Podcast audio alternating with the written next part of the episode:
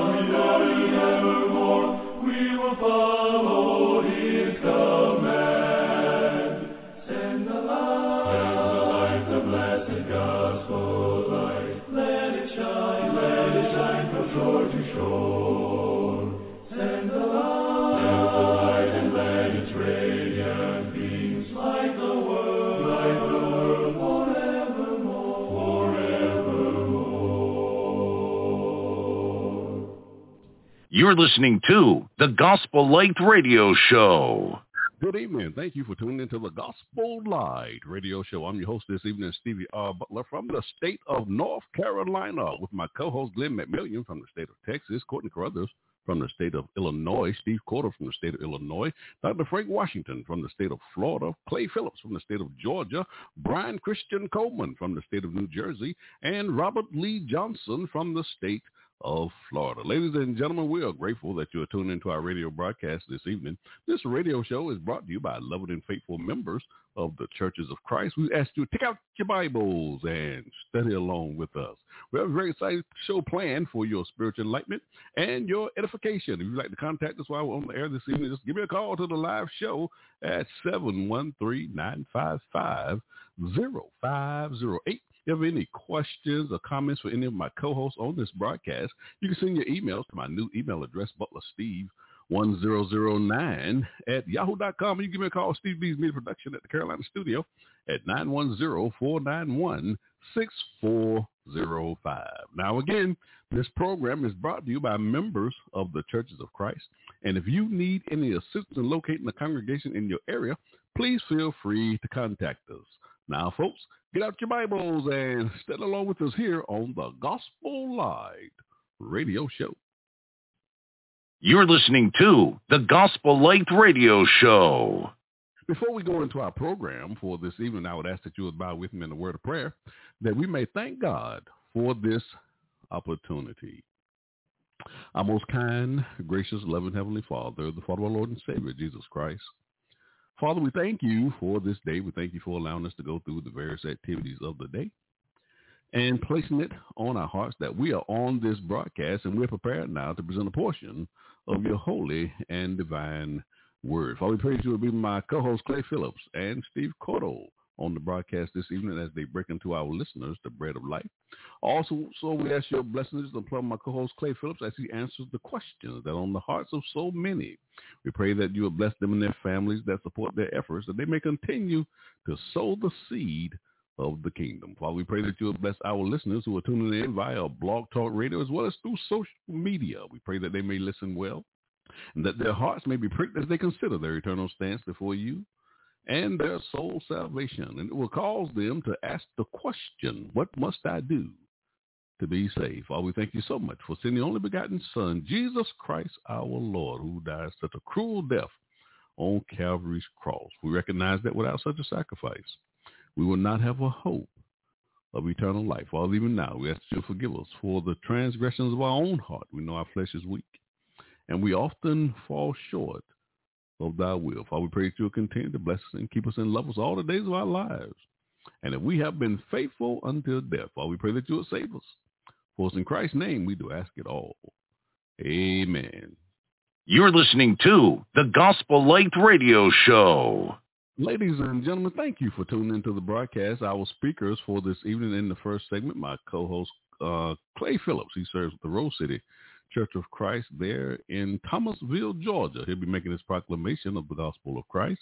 And in the second segment, my co-host Clay Phillips, he's going to get double duty on the broadcast this evening. He has a he'll be answering our shouted out question in that shouted out uh, segment of the broadcast, and also to close out the show, my co-host Steve Cordle. He serves as the evangelist for the East Park Church of Christ there in Danville, Illinois. He'll be making his proclamation of the gospel of Christ to close out the show. So open up your Bibles and open your minds, and let's have a great show. After the break, the next voice here will be that of my co-host. Clay Phillips. Enjoy the show. You're listening to the Gospel Light Radio Show. I give you the honor. I give you the praise. I give you the glory.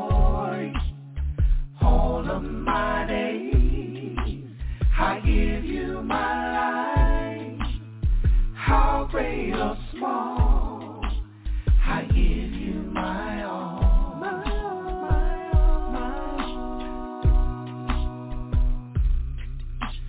Tell me what can I offer you that could ever compare to the love you sent heaven's own to rescue me when I was lost in despair. Cause it was justice that said I should die. But your mercy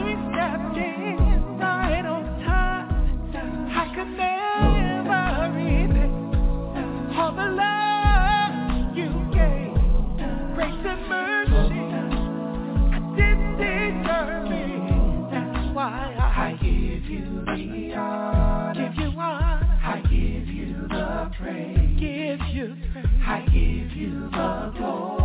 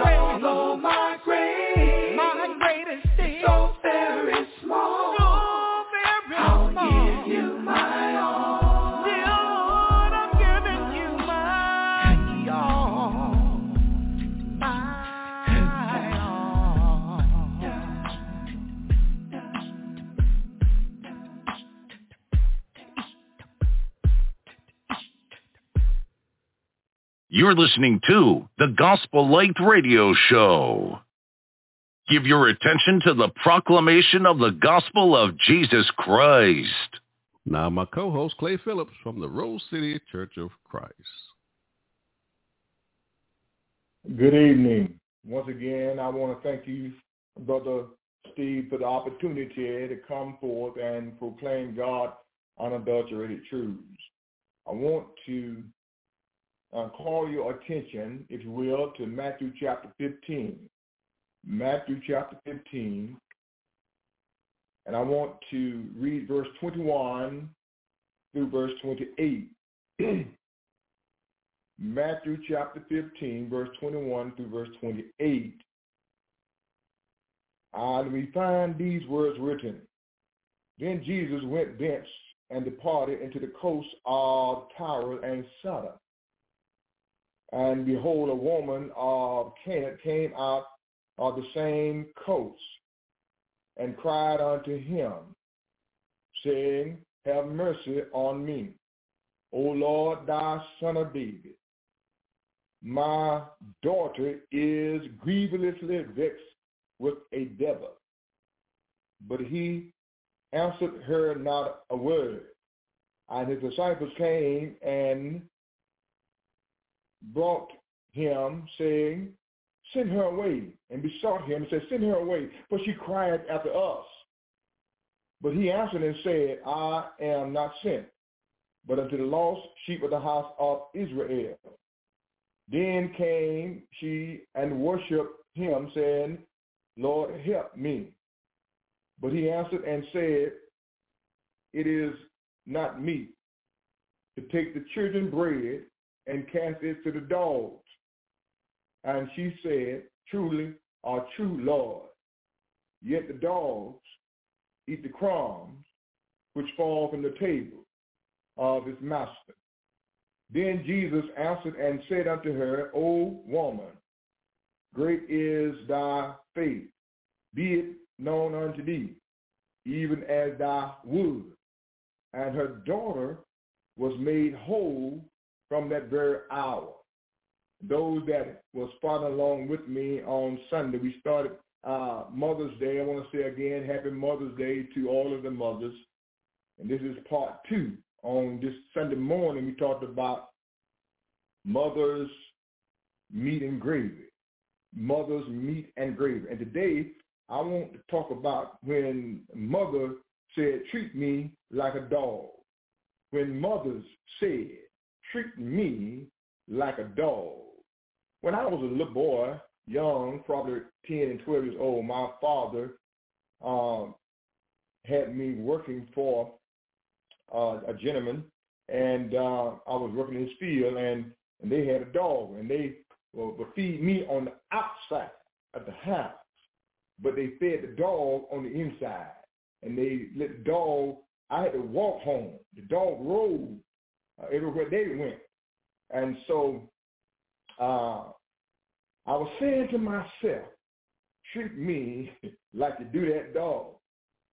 And here we find this woman, this mother, is saying to Jesus, treat me like you treat the dog. So uh, this is part two for um, from Mother's Day uh, to the, all the mothers that understand there is no more uh, person demonized like mothers. Uh, the women have been uh, throughout history gone down through the vicissitudes of life. And derogatory is when you look now, you go all the way back to Genesis. Let's turn now to Genesis. Turn with me to Genesis uh, chapter 3. And we are still uh, looking at Genesis chapter 3, verse 1 through 7, how uh, the woman was deceived and not the man. But notice what the Bible says. It says, Now the serpent was more subtle than any beast of the field, which the Lord God had made. And he said unto the woman, Yea, hath God not said, Ye shall not eat of every tree of the garden.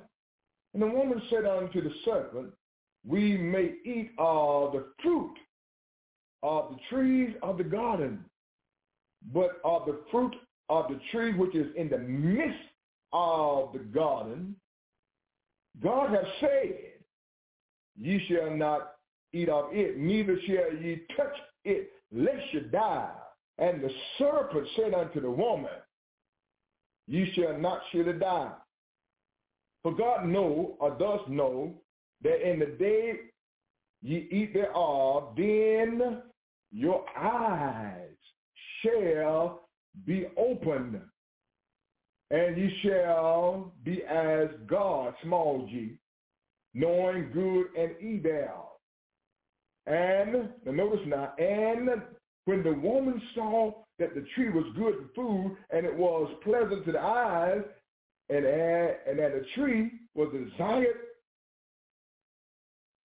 for wisdom, she took it and, and ate it and gave it to her husband. And the eyes of them both was open, and they knew that they was naked. And they sewed fig leaves together and made themselves aprons. So here, the woman have been demonized ever since then. When you look at Paul, Paul talked about it to Timothy. He says, uh, suffer not a woman to teach, nor to usurp authority over the man. So the mandate of the woman have not changed. Uh, but the uh, God have blessed the woman. Amen. that blessed the mother. And here we find a most powerful, profound story in Matthew chapter 15. Uh, and the verse is number 21 through verse 28. Matthew 15, 21 through 28. Let me, let me say this here. The Bible says that the, that the serpent was more subtle. Now, the word subtle or subtlety has two different meanings. Uh, the first uh, meaning of subtle is prudent. In other words, to be wise. Then the second uh, meaning, etymological meaning of the word subtle is a, a negative connotation, which is uh, to be crafty, a cunning. Now, the reason I read Genesis is because the serpent was more subtle than any beast of the field. Let me know that the serpent used uh, the negative etymological terminology of the word subtlety. Now, the word uh, subtle, uh, uh, the word subtlety in a positive manner is what we ought to be. And this is what our parents have been stressing. My our mothers today, uh, my mama, my mother stressed today. Turn your Bible. Let me show it to you. Turn your Bible to Proverbs chapter 12. Proverbs chapter 12 and the verse is number 16. Proverbs chapter 12 and the verse is number 16. And we find these words written. A fool wrath. Notice what it says. A fool's wrath is presently known. In other words, you can tell when a fool is angry because he can't keep it to himself. But a prudent man covered shame. In other words, you, you don't know where. Some, uh, uh, my mother used to teach me, the boy, don't ever be sticking your lip out and trying to show and be mean-spirited. You, you got to be subtle. Not, not, in a, not in a negative way, but in a positive way. Notice, drop down to verse 23 of the same Proverbs chapter 12 and verse 23. Notice what it says. A prudent uh, man considereth the knowledge. You don't tell everybody. My grandfather and my grandmother, I remember my grandmother telling me, say, uh, some truths best not told. You don't tell everything, clearly. Some truths best not told. Because everybody is not your friend. And so a prudent man considers knowledge, conceals knowledge. But the heart of fools proclaimeth foolishness. You can't hide it. Now turn over to chapter 14. Proverbs chapter 14. And the verse is number 8. The Bible says, the why, uh, notice what it says now. Uh, it says, the wisdom of the prudent is to understand his way. But the folly of a fool is deceit.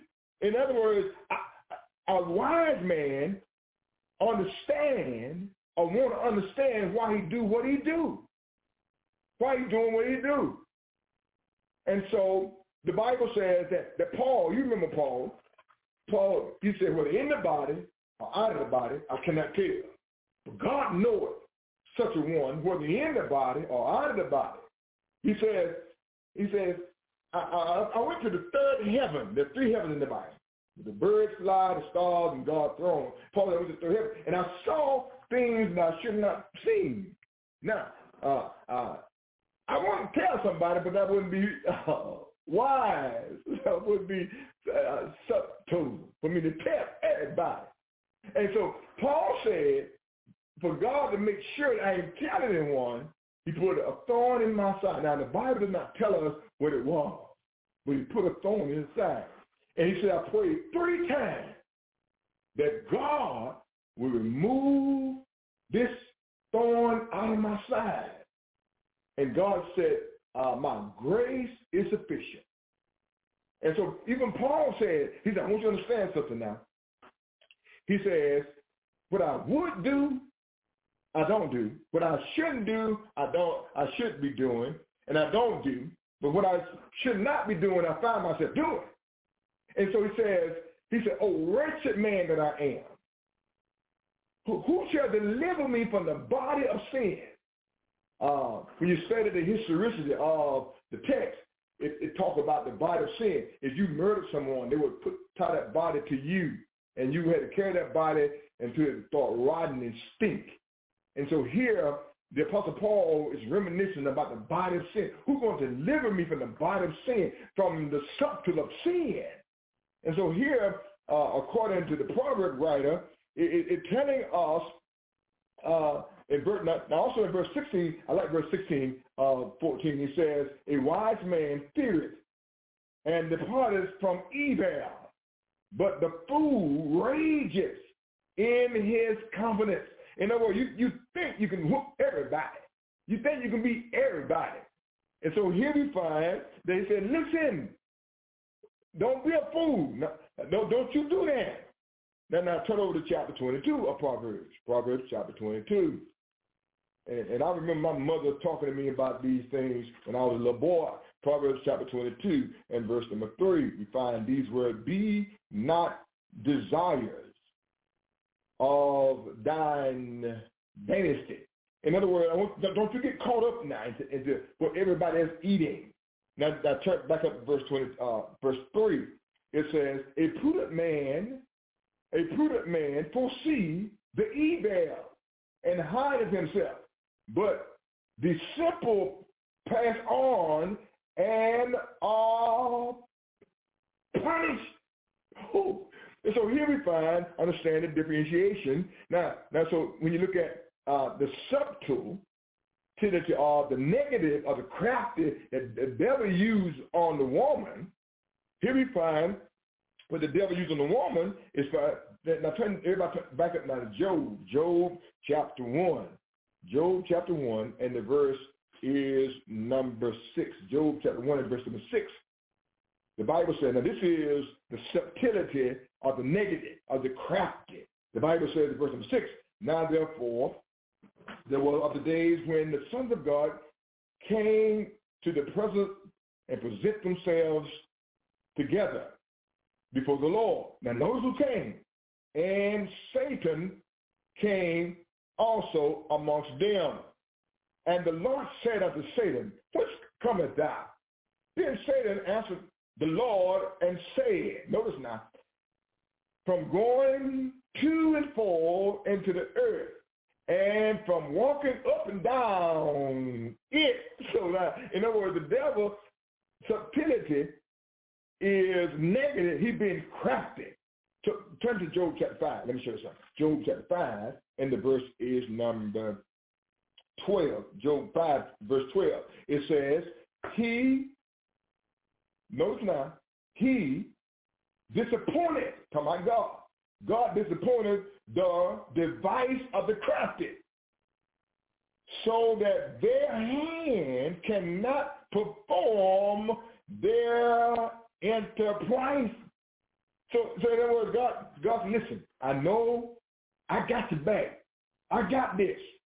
Don't, don't worry about all that. I got this. Um, and so now turn to Job chapter 15. Turn to Job 15. Job 15 in the verse number 5. Job 15 and the verses number 5. And the Bible says, For thy mouth uttereth thine iniquity, and thou chooseth the tongue of craftiness. In other words, the, you listen close enough, you'll hear the craftiness of an individual, of a person. And so here we find, let's go now to our text. I had to say all that to bring it now because the Bible says, Jesus said in, Matthew chapter 10 and verse number 16, he says, I, I send you amongst wolves. Uh, I send you as sheep amongst wolves. In other words, he said, I want you to understand, God wants us to be crafty. Hello? Don't, don't get it. Don't you think now God does not want us to be crafty? Uh, this woman, uh, when we look at the woman that came to Jesus, this woman is going to demonstrate the craftiness of uh, prudent mind. This woman was, was, was smart. This mama was smart. And, and, and, and the Bible says, and Jesus said, he said, I want to, I'm, I'm, I'm, I'm going to send you out as sheep amongst wolves in Matthew chapter 10, verse 16, amongst, in the midst of wolves. And, and you remember Jesus told the disciples, he says, I want you to be wise as serpents and harmless as a dove. I want you to be wise as serpents and harmless as a dove. Amen? Let me say that one more time. I want you to be wise as a serpent and harmless as a dove. And what do you mean by wise as a serpent? In other words, know how to handle snakes. You got to be a snake handler. You got to get your stick and know how to handle snakes. And so here, uh, you must understand how to handle snakes. So when we look at the lesson, now let's go to the lesson. Oh, look at here. This, this, is, this is some kind of lesson. Let's go to the lesson. Uh, Matthew chapter 22. Matthew chapter 22. Everybody turn now to Matthew chapter 15. Excuse me, Matthew chapter 15. And the verse is 21. Matthew 15 and 21. Now, in verse number 21, listen, come here, come here, come here. In verse 21, Jesus was trying to remain hidden. In verse 21, Jesus said, I, I need a sabbatical. Because now, if you back up, you remember Jesus had, did many wonderful works. And so when you come to verse number 21, he says, I'm really tired of the Pharisees. I went and dealt with the Pharisees and the Sadducees and uh, and they was and, and they was bothering him. And the Bible says he really wanted to, to be alone. And, and notice what it says here. Then Jesus went thence and departed into the coast of Tyre and Sodom. Jesus went into the coast of Tyre and Sodom. In other words, the main scripture is, is found in Mark chapter 7 in verse 24 it says that Jesus could not hide. Jesus could not hide. Now there are three things I want you to notice here in the text, in, in verse number 21. I want you to notice them, first of all, um, but somehow, but somehow, write that down, but somehow, the, the, remember now, the woman uh, is subtle in the text. She she know she prudent. Uh, somehow, we, we, the first thing I want you to notice is somehow. Number two, I want you to notice. Uh, I want you to keep in mind uh, our Lord's response to the woman saying, "Treat me like that dog." Whoa! Oh Lord, help us up here. And, it, and then I want you to see it. Uh, it is her faith. It is her faith that moved Jesus. it is her faith. It, it, it, it, now, her, her, her faith brought upon her subtlety that she recognized, number one, I'm not ashamed of who I am. Why? Because Jesus, you came in my hometown. You tried to get away. So, so Jesus had, had just left. Now, like, like, like catch this.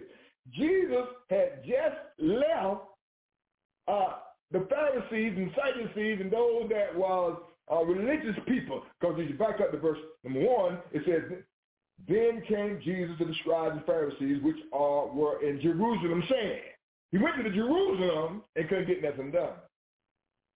And the Bible said, why do thy disciples? Now, know this, this is what the, he was arguing. Now, he, Jesus was not arguing, but Jesus was being subtle. The Pharisees and Sadducees was arguing about Jesus' disciples. It says, why do thy disciples transgress the tradition of the elders? For they wash not their hands when they do eat bread. oh, Lord. It is sometimes we argue about some of the frivolous stuff. And, I say hand, it's not that which go in the body defiles the body. It's that which comes out of the mind that defiles. It's not that goes within the body that justifies it. It's that which comes out of the mind that justifies it. and so here we find somehow this Canaanite woman heard where Jesus was and came to him. He was in power. You know what? He in, in my hometown. Jesus is in a place that he wasn't supposed to be. For he was a rabbi. And he he did ex- different from the Pharisees and Sadducees. They, they, they wouldn't dare go. You, you remember Jesus about the Good Samaritan? He said, I must go through Samaria. And when Jesus went there, going to Samaria, he, he found a, he told a story about there was a man that was uh, mobbed and beat up. The Levi, the police came. You know what it did. But the, the Samaritan, whoo, look at Jesus. He tells, and so here, Jesus is in Tyre and Sodom, and the woman somehow found out about it. Because see, when, when you are in distress, you want to know where you can find some help. Amen?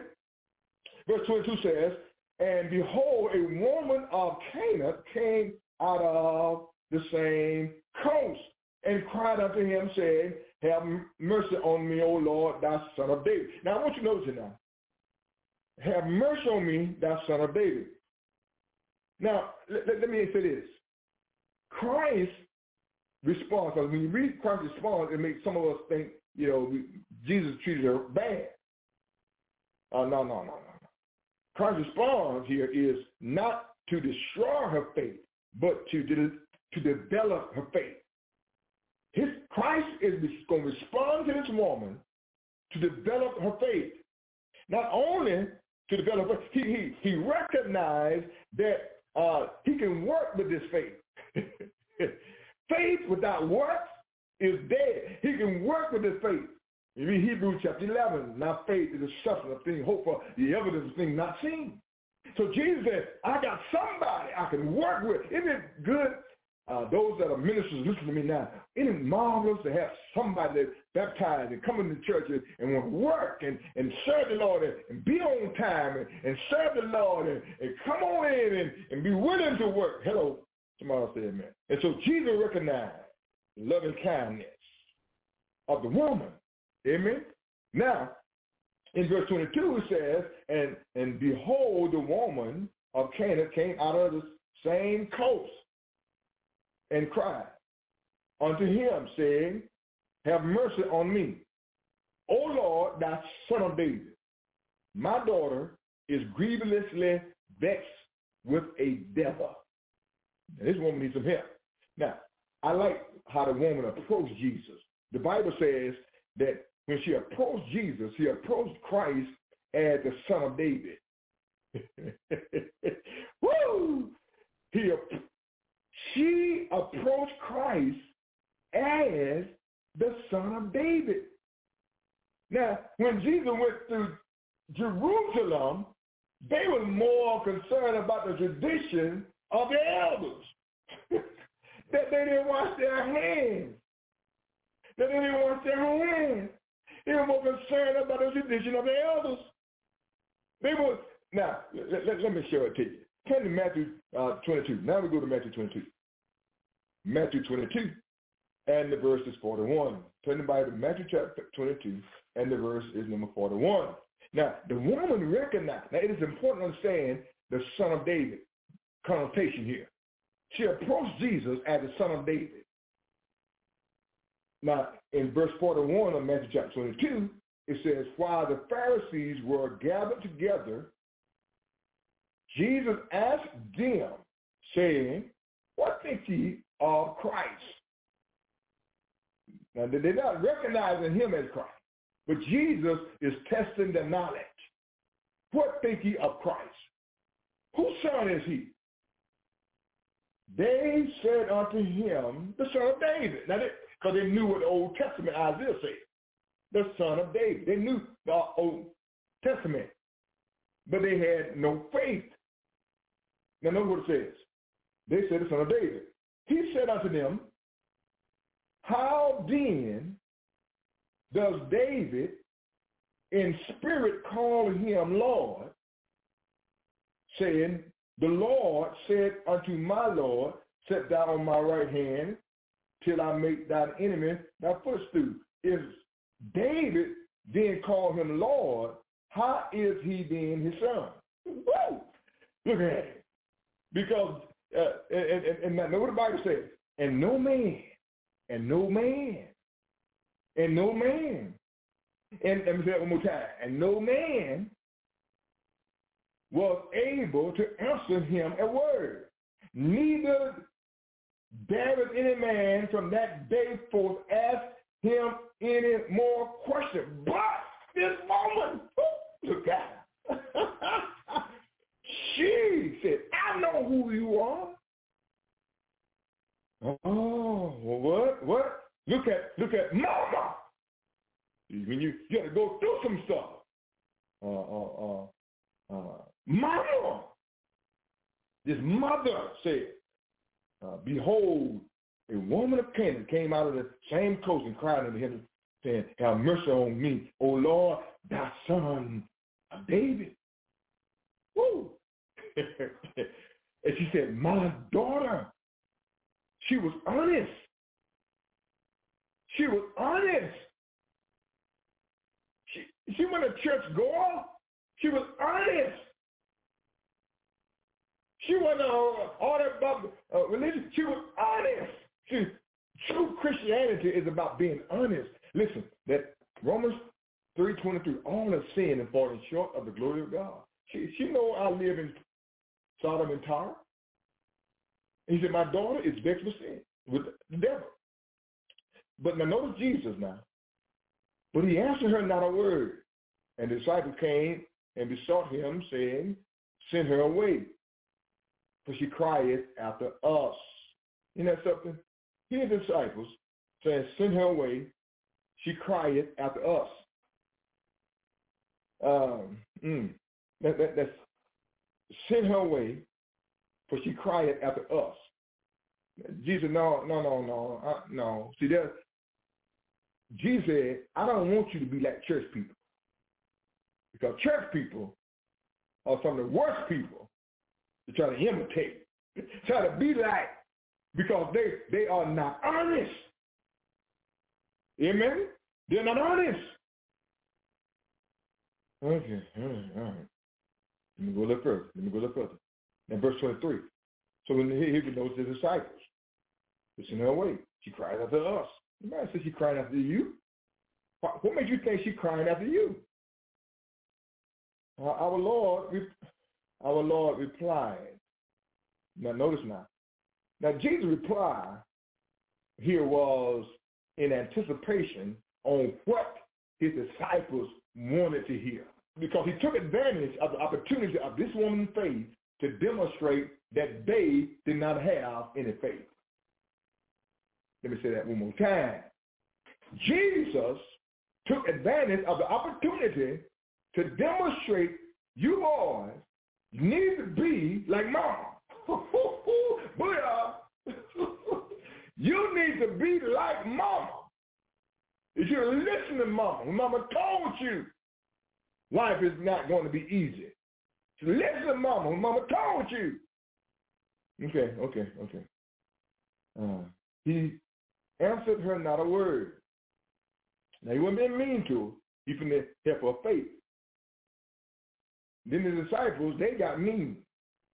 Says, send her away. Verse 23 says, But he answered and said, I am not sent, but unto the lost sheep of the house of Israel. In other words, he, he realized he stepped beyond. He said, I, he, he stepped beyond the tradition. Because you remember, now, there are people that are saying that uh, you don't have to be a, a, Christian to be saved. You don't have to be a Christian to be saved. You don't have to be baptized to be saved. Uh, because Jesus saved the thief on the cross. Understand this. Jesus could save anybody who he want to save because he was salvation. That's how he said the thief on the cross. The thief on the cross is another example of faith that that blew Jesus' mind. Jesus said, the day you're going to be with me in paradise. Woo! And so this woman here blew Jesus' mind in, in, in the uh, earthly sense of the terminology help us out. And then it says in verse 25, in my time, I got about three minutes here. Then came she and worshiped him.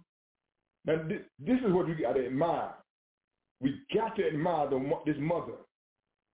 You find a, a mother that worship and praise, she can ask for help. Look at Jesus. She worshiped him. She praised him. Then she asked for help. Seek, knock, and ask. Ooh. Then the Bible says in verse 26, but he answered and said, it is not meat or not good to take the children's bread and cast it to the dogs. Isn't that something? Now this Jesus said. It's not good. Jesus answered here. Now, the word dog here, let me let me help you out. The word dog here means pet, means domesticated. Etymologically means uh, uh, to be domesticated, to um, to pamper. That, that, that, I got I got I got I got to stop on this. To, to pamper. What it means to pamper. In other words, we put diapers and pampers on kids because they're messy. Here, Jesus is saying, listen, uh, I can't give the children bread to the dogs. But she said, dogs eat the crumb that fall from the table. That you, I'm a pet. Treat me like the dog. Treat me like a pet. I know I'm messy. I know I live in talk. I know I live in. I know I got some issues. I know I'm battling. I am messy. But pamper me. pamper me. Treat me like a dog. Now, now, there was two kinds of dogs. There was a street dog and a pet a domesticated dog. The street dog ate garbage. Jesus said, listen, uh, I, this woman's faith amazed me. She immediately sees opportunity to take advantage of Jesus, the master of the table. Oh my goodness, look at her. In verse 28, then Jesus answered and said unto her, O woman, great is thy faith be it unto thee even as thou would. I'm going to give you a check. I'm not going to even sign. I'm going to sign it in a blank check. I'm going to give you a check, a blank check. Treat me like a dog. Mama, mama will, will take whatever it takes or to do to provide, to look out for her children. That is the, the essence of Mother's Day. And happy Mother's Day to all of the mothers. May God continue to bless you. And, and now God has given you a blank check. You're listening to the Gospel Light Radio Show. Is your congregation in need of lending for a building or expansion project? As your partner and advocate, Diversified Financial Network will take the time to understand your unique situation and develop a financing solution that meets your specific needs. It's an exciting time for your congregation, and what you need is a company with expertise in church financing early in the process. Call us today at 1-866-513-6665 or visit us at www.diversifiedfinancegroup.com. You're listening to the Gospel Light Radio Show. I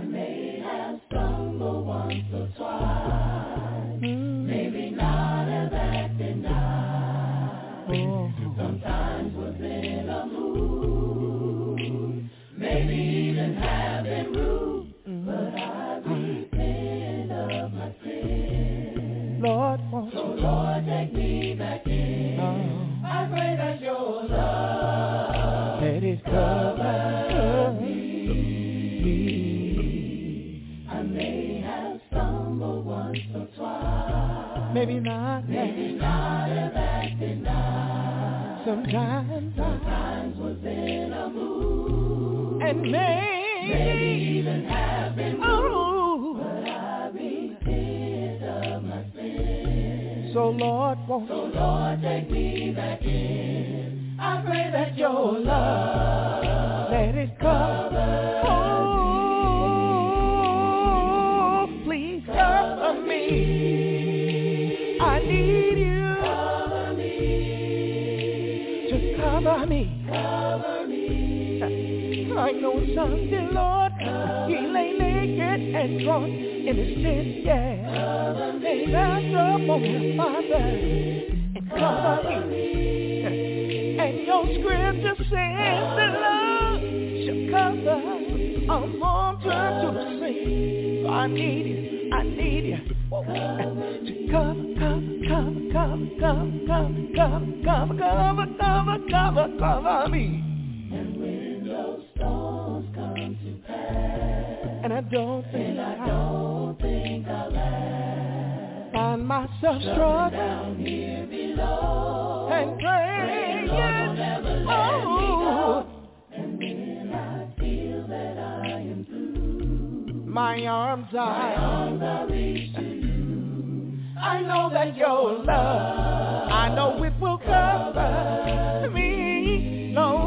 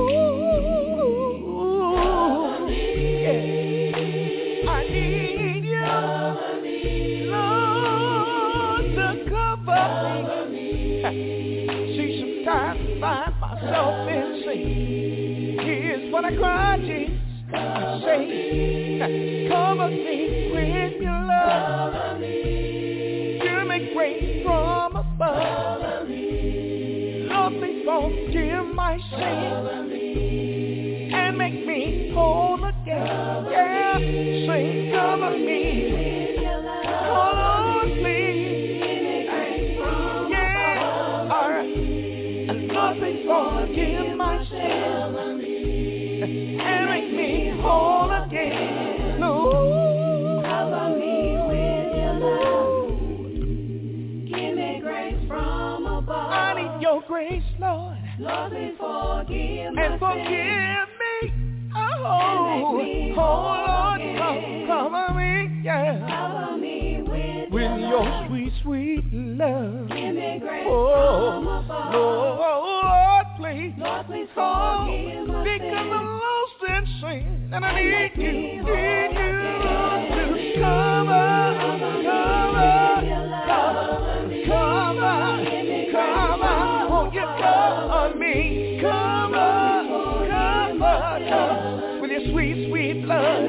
your precious love, please cover, cover, cover, cover me, Lord, oh, I'm a sinner, I need your grace and mercy, so cover,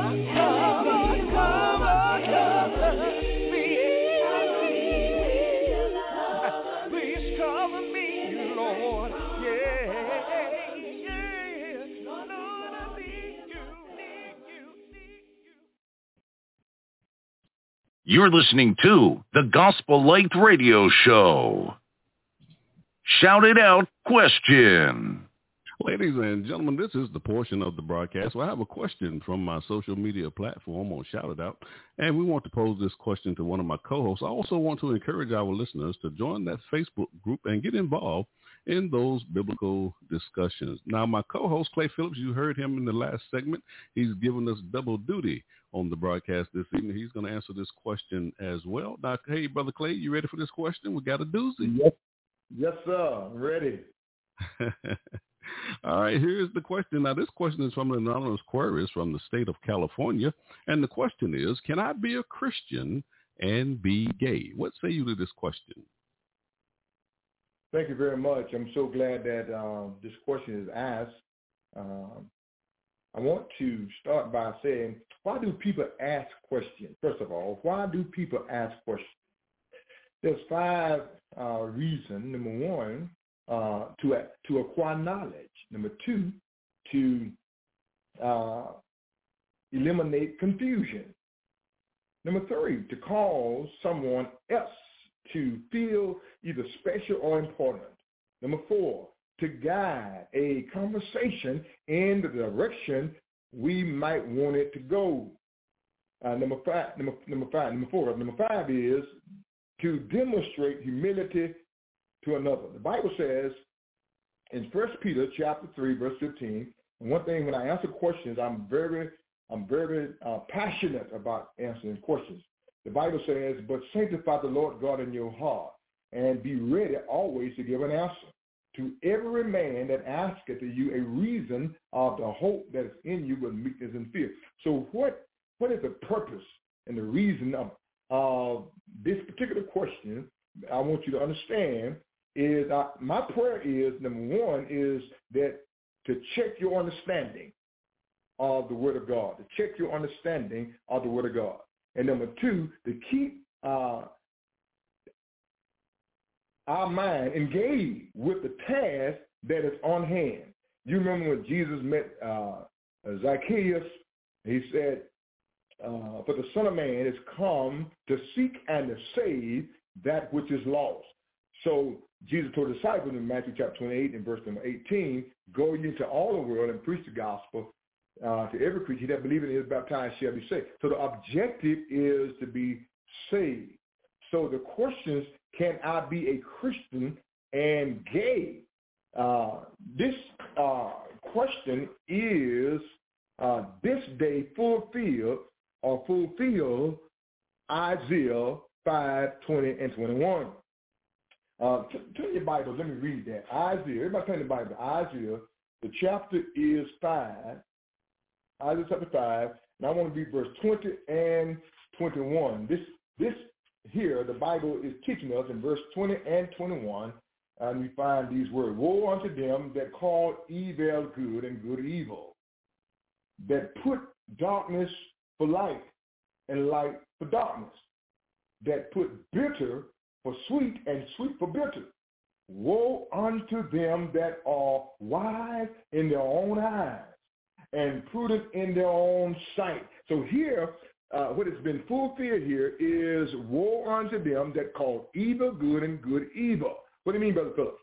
Uh, the word Christian and gay shouldn't uh, is, is in the same sentence here demonstrate that we got to be careful that we're not uh, calling good evil and evil good.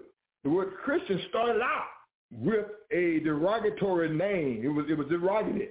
It was uh, Acts chapter 11 and verse 26. Disciples was called Christian first in Antioch uh, because it was a derogative name. After that, Christ, after that, Jesus, you know. And then in Acts chapter 26 and verse number 28, then Agrippa said unto Paul, almost thou persuaded me to be a Christian.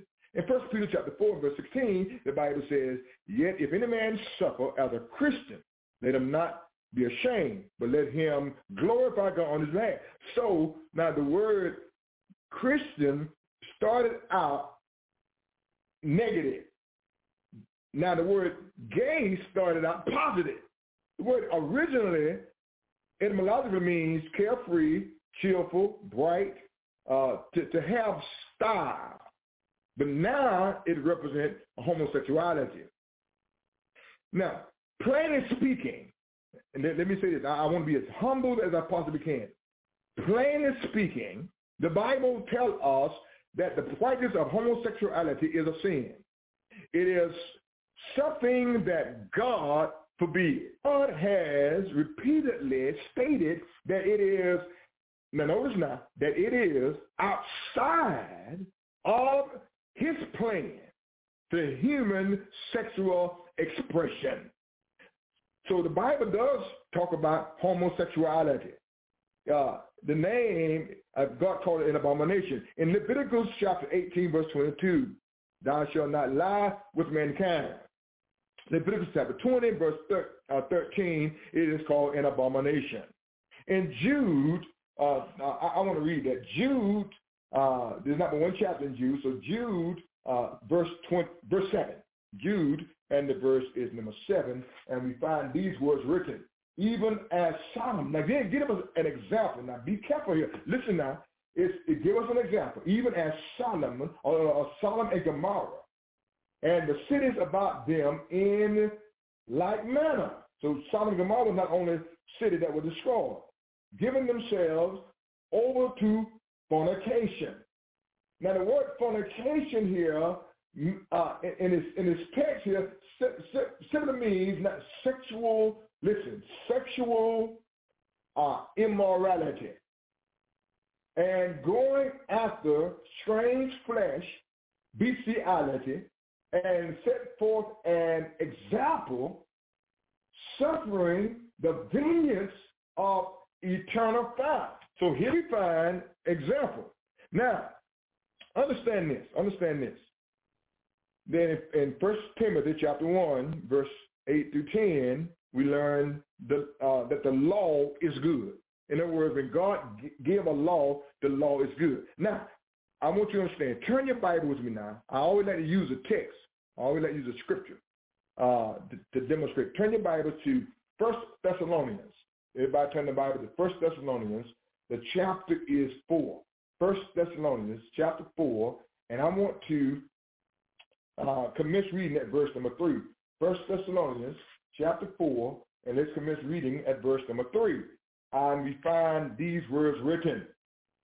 For this is the will of God, even your sanctification, that ye should abstain from fornication, that every one of you should not, or should know rather, how to possess his vessel in sanctification and honor, not in the lust of concupiscence, uh, even as the Gentiles which know not God, that no man, notice what it says, that no man go beyond, defraud his brother in any matter because of the Lord. Notice now, the Lord is the avenger of such as we also forewarn you and testify. So here we find the Bible is telling us, listen, listen, Paul cautioned us, the readers, his readers, in that day and now.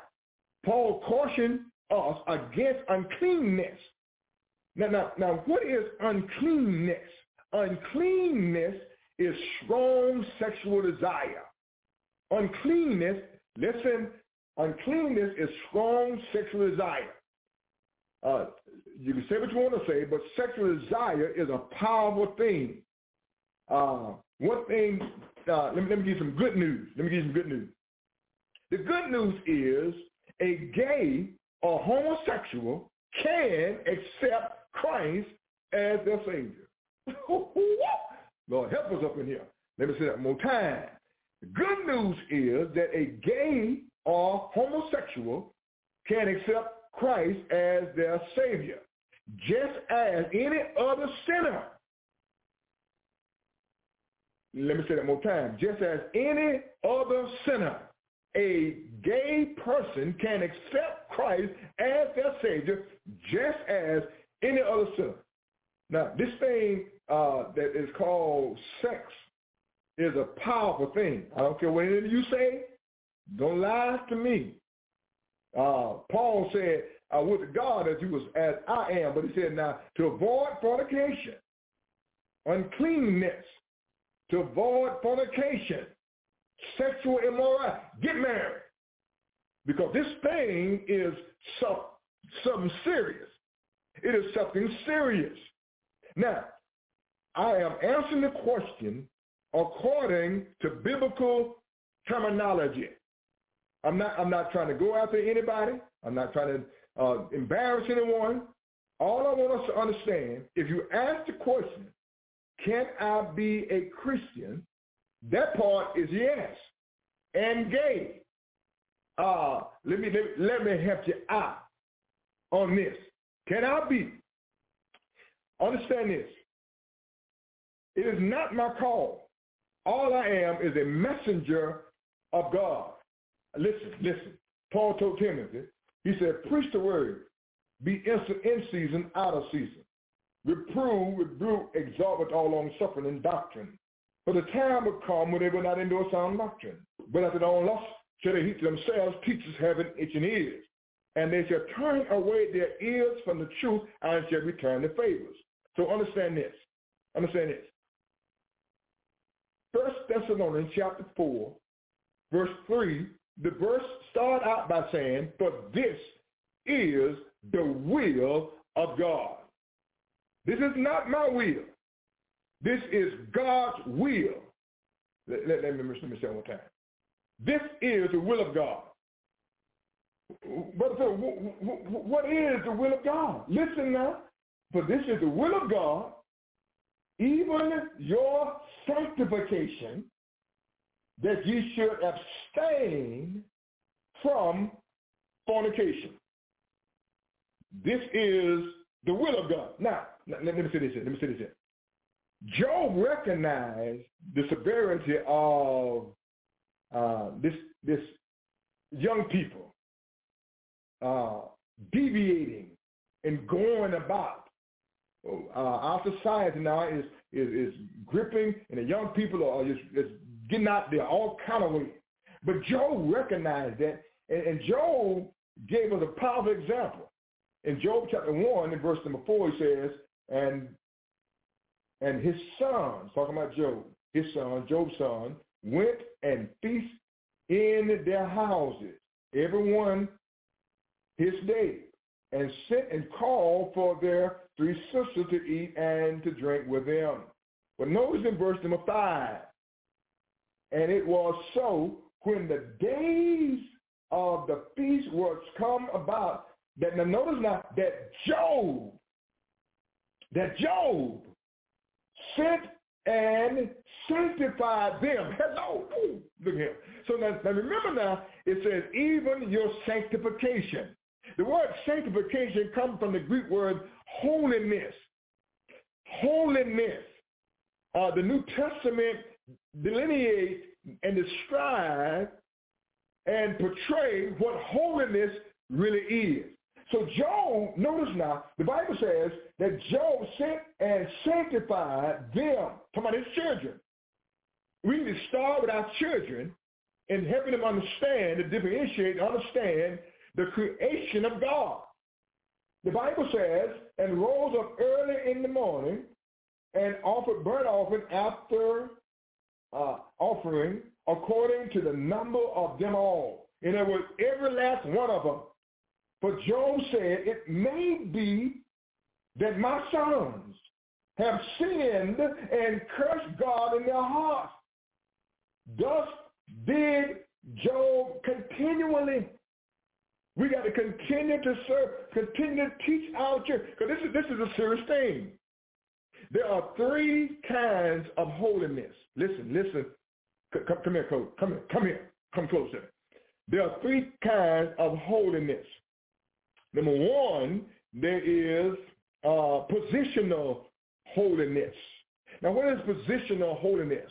Positional holiness is such were some of you. Hold on, Brother Philip. You, you, you, you you can bother somebody. Such were some of you. We, we, 1 Corinthians chapter 6, verse 11. We'll get there in a minute. The second one is progressive holiness. Progressive holiness is you were the servants of sin. You were the servants of sin. This is progressive holiness. It's found in Romans chapter 6, in verse 12 to 23. Then we find uh, perfect holiness. Perfect holiness. Perfect holiness is found in 1 Thessalonians chapter, two, chapter 13, chapter 3, rather, and verse 13. What is perfect holiness? Perfect holiness is unblamed in holiness before God through Jesus Christ. Woo, help us, Lord. Unblamed. So we have three kinds of holiness.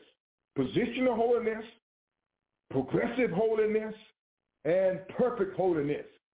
That ye might be able to abstain from fornication. This thing called fornication is something serious. Hello? I was young myself. Now I'm old. But I'm trying to told you, past tense, this sexual impurity is something serious.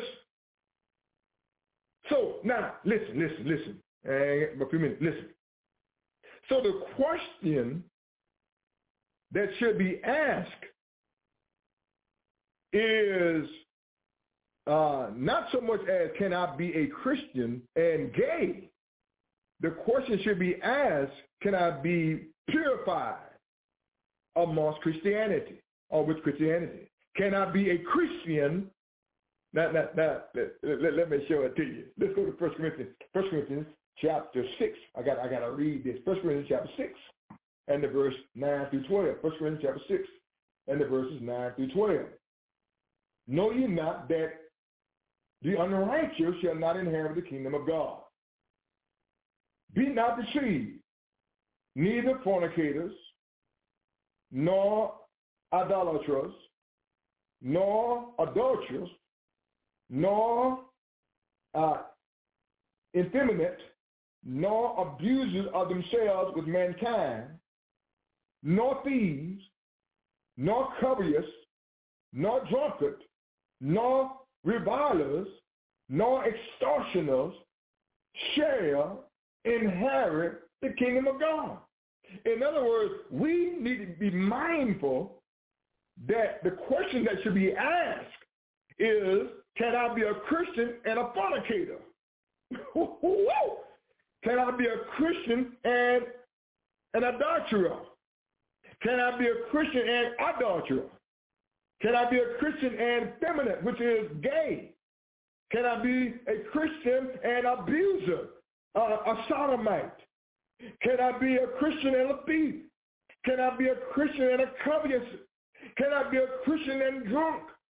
Can I be a Christian and a reveler, a, a, a rebeller, a reviler? What is a reviler? An evil speaking of other people. Can I be a Christian and an extortioner? A blackmailer? Can I be a Christian? Woo!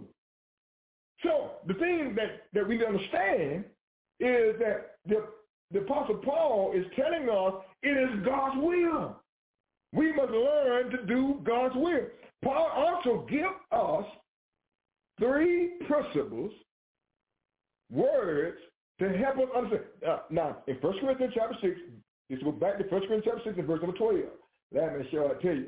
1 Corinthians chapter 6 and the verses number 12. Let me show it to you. And um, uh, it is in verse number 12, it says these words. Now remember now we just read verse verse 10. But going to verse 11, now I'm going to read verse 11 as well. Verse 11 says, and such were some of you. And such were some of you, fornicators, idolaters, adulterers, gays, sodomites, thieves, covetous, drunkenness, evil speakers, um, black mailers. You were that. So can can you be a Christian and gay? You can be a Christian and not practice gay. Let me say it again. You, you, you can be a Christian, not practice gay. When you become a Christian, you don't practice fornication. When you become a Christian, you don't practice idolatry. You give it up. Notice now, it says, such were some of you, such were some of you, but ye are washed, but ye are sanctified. Woo! But ye are uh, uh, justified in the name of our Lord Jesus Christ by the Spirit of God.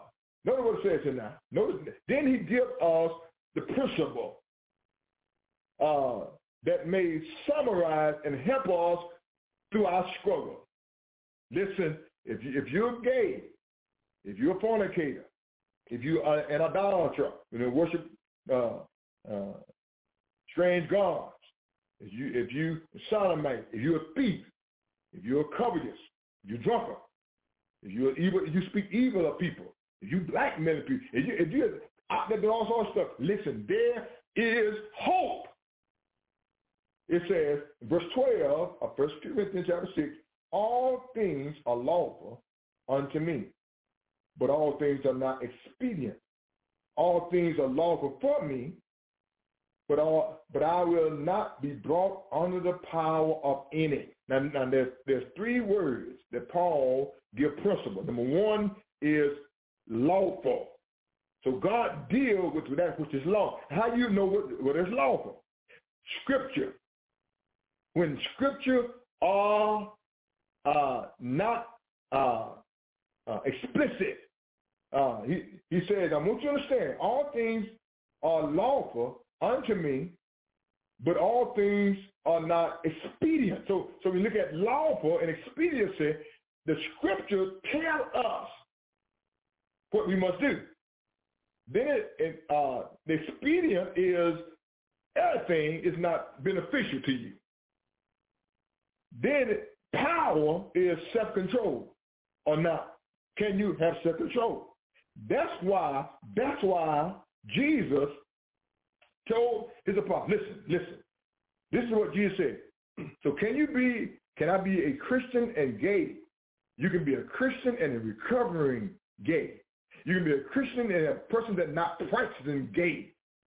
You cannot be a Christian and practice uh, fornication, idolatry, adultery, eminence, feminism, thieves, and covetous and drunkenness, evil. You can't be a Christian and, be a practice of those things.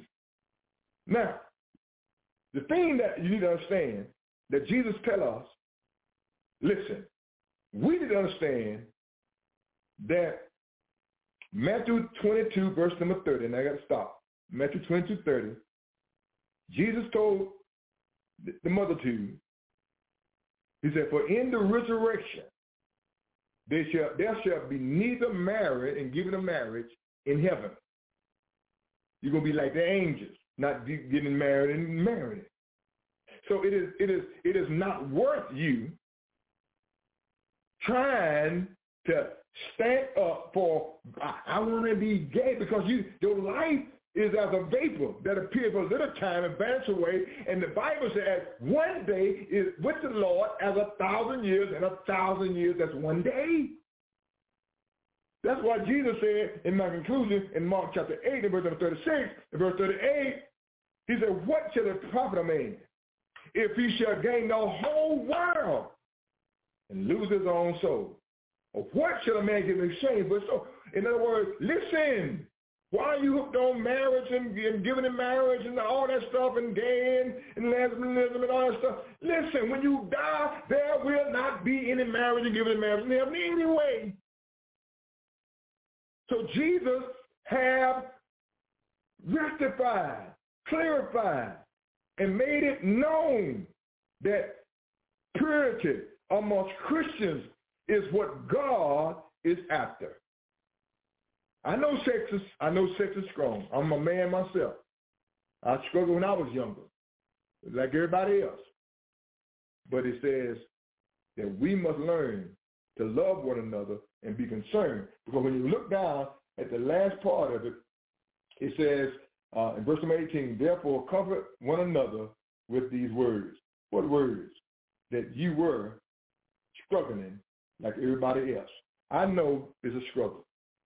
But listen, don't ever give up on God. Don't ever give up on the word of God. And God have a, a purpose and a plan for your life.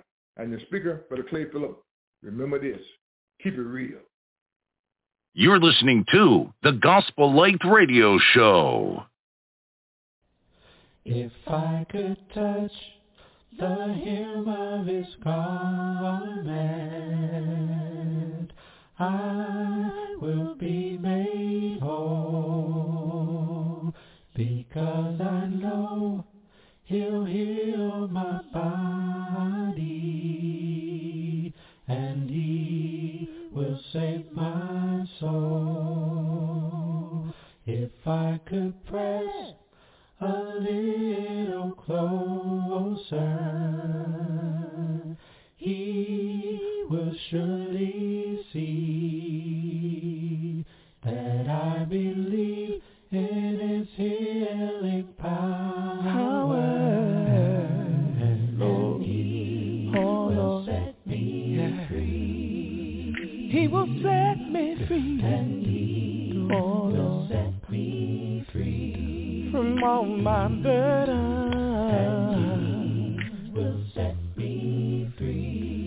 from all of my cares.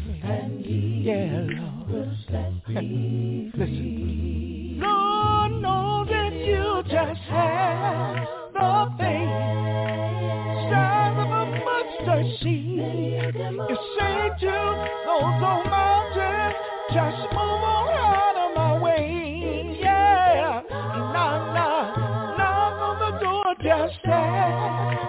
that garment.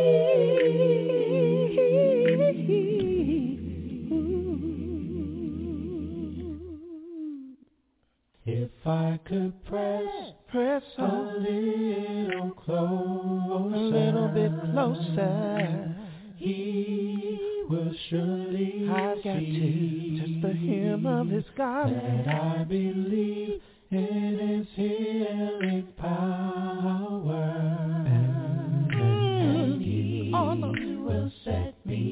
Free. That's that old woman said. And he will set me free. Cause she wanted to be set free. And he Lord. will set me So she walked up to my Savior. She said, excuse me, sir. Pardon me, ma'am. will set me See, I wanna be set free. I think she reached on her and she gave a shout. Ooh, yeah. As she felt the disease from her body. Alright. I can't you just hear that old woman testify? Well, she said, amazing grace, how sweet sound, sinner like me. She said, I once was lost, but now I'm found. Set free. So listen, when your faith is running low, think of this story of how my Jesus helped this precious soul, and surely he'll help me. I wanna be set free. And Oh, will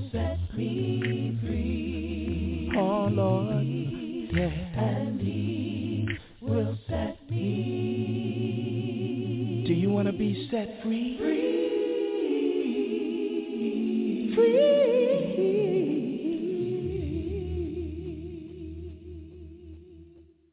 You're listening to the Gospel Light Radio Show. Give your attention to the proclamation of the gospel of Jesus Christ. Now my co-host Steve Cordle and his subject, victim or victor.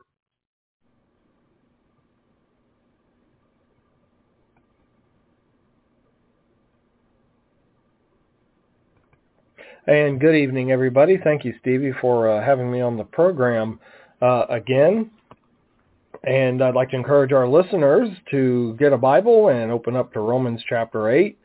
Uh, that's where we'll spend the most of our time uh, this evening in Romans chapter 8, which is a good passage to look at, particularly the last uh, about 10 verses, where we're looking at uh, dealing many times with troubles in life. Now, have you ever felt like a victim? Because sometimes when we go through a difficult circumstance or time in life, we feel like victims. Do you ever feel that way, that you are in a situation and you just don't know how to deal with it? You might even ask sometimes when you get into a bad situation, well, you know, where is God in all of this? Can God help me through this situation? Know, what's the attitude about yourself and the situation that you're in?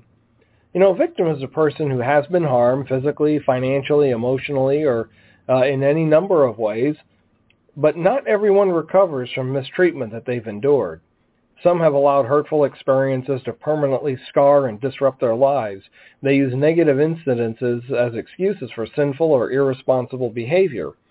Now, we don't have to fall into this destructive pattern. Instead of allowing personal tragedy to devastate our lives, we can let God use that to help us mature spiritually. Are we as believers then going to be victims of our circumstances, or are we going to be victors over these circumstances? And that's Romans chapter 8, if you'll begin in verse 27, where he says, Now he who searches the hearts knows the minds of the Spirit, because he makes intercession for the saints according to the will of God. And then notice verse 28. We know that all things work together for good for those who love God, to those who are the called according to his purpose. See, the challenges and the troubles and the disasters that Christians experience in the world are not intended to separate us from Christ, but to bring us closer to Christ. Notice, he says, if you look at verse 37, uh, just drop on down a little bit, he says, in all these things we are more than conquerors. See, the Bible does not simply say that we are conquerors or uh, that through our troubled times, but we are more than conquerors. The balance is, is not just barely tipped in our side when we look at if we look at this in terms of a scale. Our triumph is not snatched out of the jaws of defeat. Our victory corresponds to the victory that Jesus won uh, at his resurrection. So after all the affliction and after we endure and we overcome, making us stronger, that brings us nearer to Jesus. So in Romans chapter 8, verses 28 and 29 is what we're going to look at most of the time, and ask a question. That is, deep down inside, do, do we honestly believe that God is causing all things to work together for good? Because our worldview directly affects how we relate to, to God, to our Creator you know, religiously and, and philosophically, most people fall into a couple of categories. One is some people are going to be deists. That is, they're going to believe that God made everything, but then step back from further involvement in his creation. He just kind of walked away like a uh, absent landlord might do. Some people are categorized as pantheists. They believe that God is the universe and everything in it, that God is considered indistinguishable from the creation. A materialist would believe only that or only what they can see and touch and experience. And this is what many atheists uh, would be. And then a fatalist believes everything is predetermined. They think the outcome will remain the same uh, of a given incident regardless of the choices that we make. And then there's the Christian. See, Christians believe in a God who was involved in the creation. Although uh, God exists everywhere in creation, he is separate from it. He's not contained within it. God is in complete control of everything, yet he gives us the freedom and the wants to be personally, and then he wants rather to be personally involved uh, in our lives. See, God is our Heavenly Father who loves us in spite of who we are, what we are, and how we are. Uh, whatever our background is, uh, God is still going uh, to love us. You notice in Matthew chapter 7, verse 11, Jesus said there that if you then, being evil, know how to give good gifts to your children, how much more will your heavenly Father uh, give good gifts to those who ask of him? And then in 1 John chapter 3, Behold, what manner of love the Father has bestowed upon us that we should be called the children of God. Therefore, the world does not know us because it did not know him. So then what assurance of victory does the Bible provide? In Romans chapter 8, beginning in verse 37, we cannot be involuntarily separated from the love of God. Back at verse 31, Paul opens the passage with the word uh, who. Paul is, and, and, Paul is not speaking of a problem with a person. The word that Paul uses in verse uh, 31 could be translated who, but some will translate it as what, as in what can separate us from the love of God. And Paul speaks here what I call uh, impersonal third-party things that, uh, if allowed, to could separate us uh, from God. And God is going to, you know, God does everything he can to keep us holy. And, and faithful to him. But the ultimate choice is going to come down to ourselves, whether or not we want to uh, be faithful uh, to God. He has given us that free will. Now in Romans chapter 8, who then or what then shall we say to these things? If God be for us, who can be against us? He who did not spare his own son, but delivered him up for us all, how shall he not uh, with him also freely give us all things? Who shall bring a charge against God's elect? It is God who justifies. Who is he who condemns? It is Christ who died, and furthermore it is also risen, who is even at the right hand of God and who makes intercessions for us. And then he says in verse 35, Who shall separate us from the love of Christ? Or it could be what can separate us from the, the love of Christ? Shall tribulation or distress or persecution or famine or nakedness or peril? As it is written, For your sake we are killed all the day long. We are accounted as sheep to the slaughter. Yet in all these things we are more than conquerors through him who loved us. And uh, we're going to look at uh, uh, verse uh, 38 and 9 here in just a minute. But I wanted to stop right there and, and look at how the fact that no situation can rob us of the victory we have in Jesus unless we allow it. You know, the separation that happens between us and God is due to our choices. Someone once said to me that if uh, you feel like you have moved far away from God, uh, or rather, if you feel like you are far away from God, guess who moved? It wasn't God who moved. And if we go back now and look here at verse 38, he says, I am persuaded that neither death nor life, nor angels, nor principalities, nor powers, nor things present, nor things to come, nor height, nor depth, nor any created thing shall be able to separate us from the love of God which is in Christ Jesus our Lord. Now the advocates of the once saved, always saved position that believe that there's that, that no Christian can lose his salvation like to go running to this passage but the one thing this passage does not address is the issue of our choices. So in other words, if, if you come home one day and your house is burned to the ground and it's just a smoldering pile of ashes, that will not separate you from the love of God.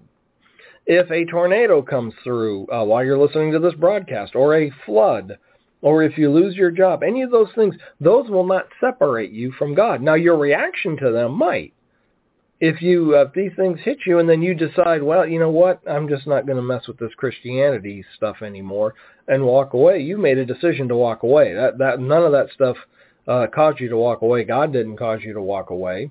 And we should um, be doing more as Christians. We do more than just survive. We can thrive in those situations. We're not called to just cope. We're called to be more than conquerors. And a lot of it is going to have to do with just what our attitude is when we're going through these uh, situations. The Bible assures us that God is in control. He rules over all the events of, uh, of uh, and situations of the world. Psalm 103 says, The Lord has established his throne in the heaven, and his kingdom rules over all. God's word states that God is the supreme authority uh, over everything. Isaiah 66 verse 1, God is above the earth. He is above heaven and earth. He rules over everything. Heaven is my throne, he says. The earth is my footstool. Where then is a house that you should build for me, and where is a place that I may rest? For my hand uh, made all these things. Thus all these things uh, come into being, uh, declares the Lord. And then Daniel, in chapter 4, verse 35, says that all the inhabitants of the earth are counted as nothing. But he does according to his will in the hosts of heaven and among the inhabitants of earth, and no one can ward off his hand or say to him, What have you done? In Psalm 135, verse 6, God has absolute rule and power.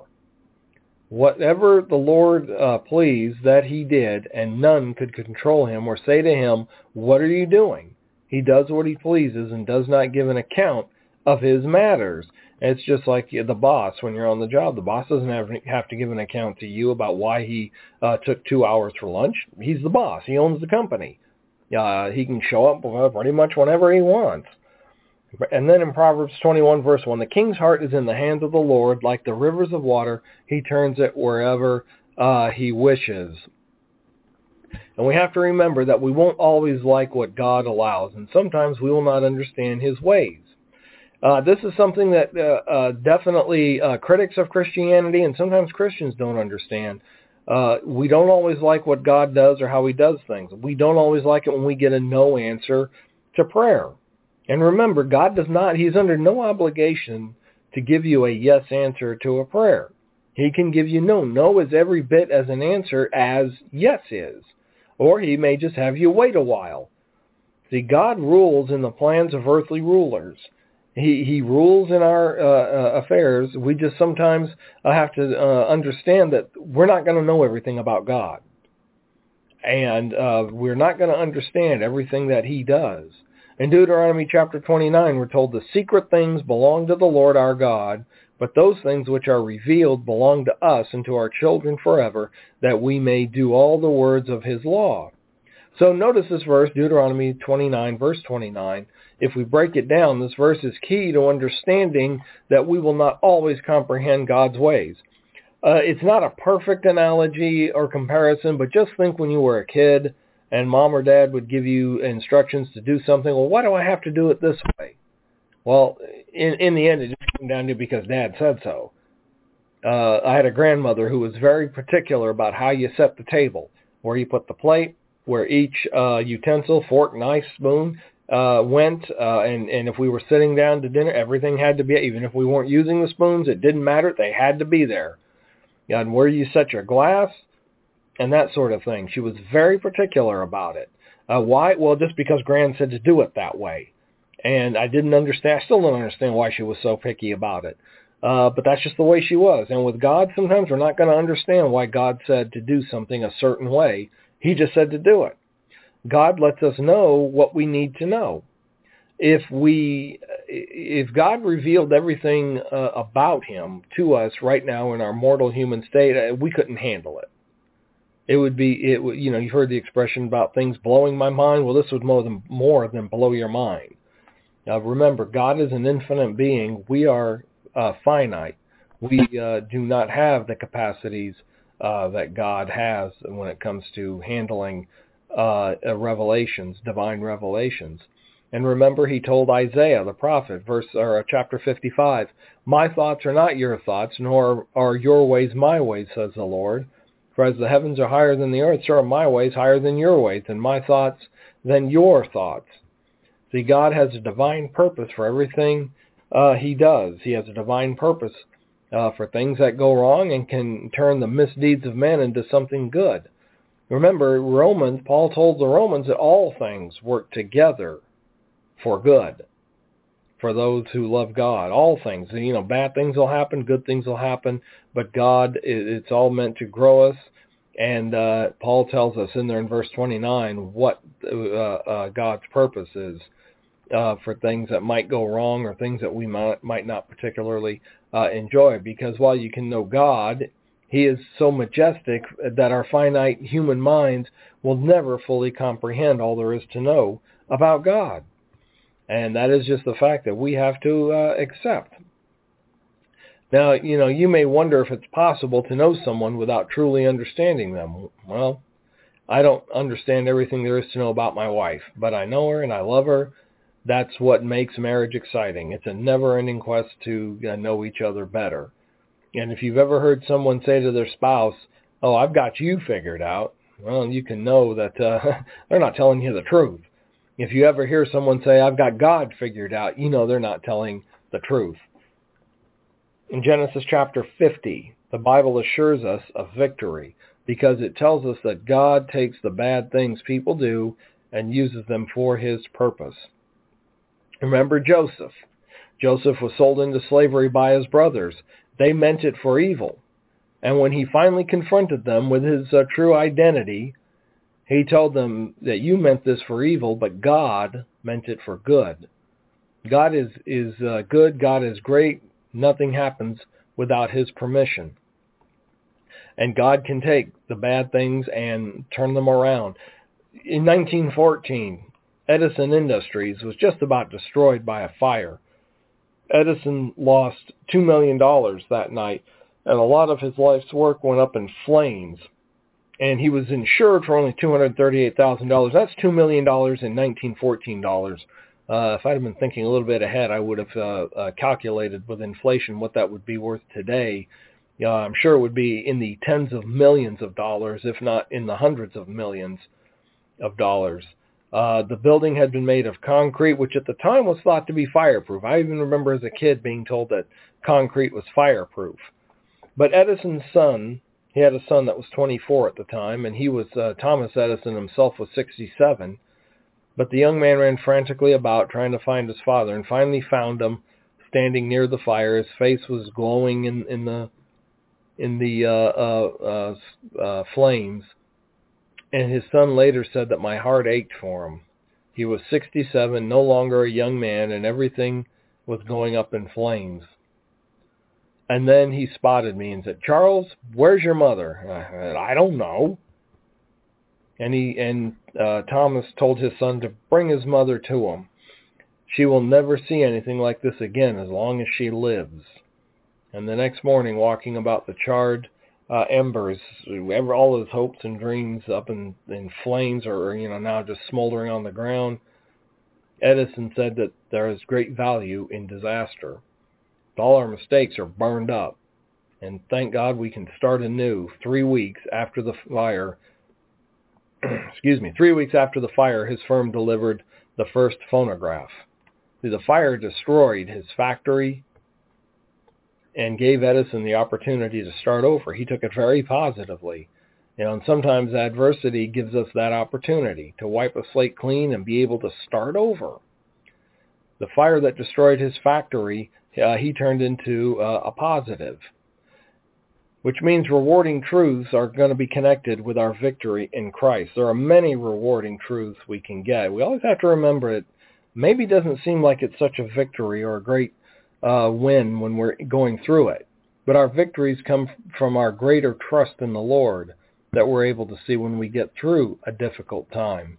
Proverbs chapter 3 verses 5 and 6 tell us to trust in the Lord with all your heart.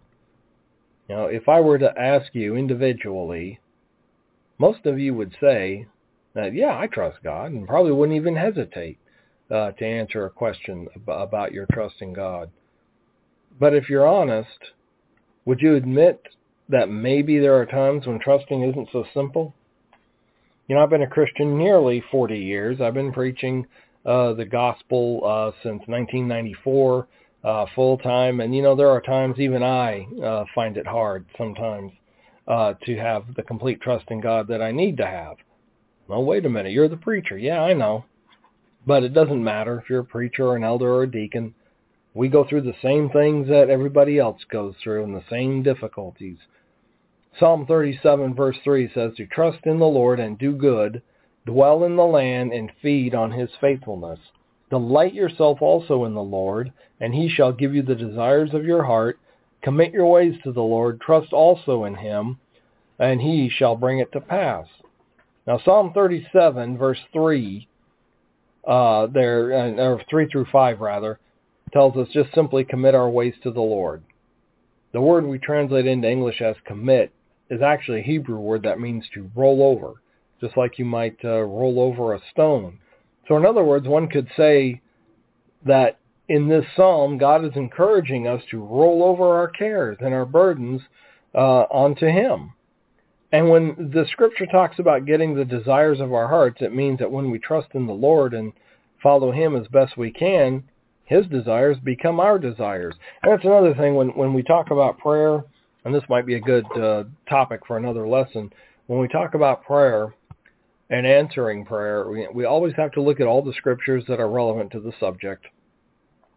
God doesn't just give us uh, uh, what we want, maybe like uh, grandma and grandpa sometimes spoil the grandkids and give them whatever. God doesn't always work that way. And that, like I say, is another discussion we could maybe have another time. Because another truth connected to our victory within Jesus is we can have freedom from worry. In Matthew chapter 6, uh, beginning in verse 25, we see there that uh, God is going to take care of basic uh, needs. He's, he's not always going to give us uh, the, the top of the line, first class of everything, but our basic needs are going to be taken care of. So you know, I need housing. I need a place to live. I'm, I may not have the biggest, best, newest mansion in town, Uh, it may be an apartment, a small apartment, but it's a roof over our head. Uh, we once lived in a very small apartment, not much bigger than a two-car garage with the total square footage. The three of us, it was pretty tight, but it was a roof over our head. And in Matthew chapter 6, we're told there, verse 25, I say to you, do not worry about your life, what you will eat or what you will drink, nor about your body, what you will put on it. Is not life more than food and the body more than clothing? Look, the birds of the air, for they uh, neither, or look at the birds of the air, for they neither sow nor reap nor gather into barns, yet your heavenly Father feeds them. Are you not of more value than they? So if God's going to take care of these birds, don't you think he's going to take care of you?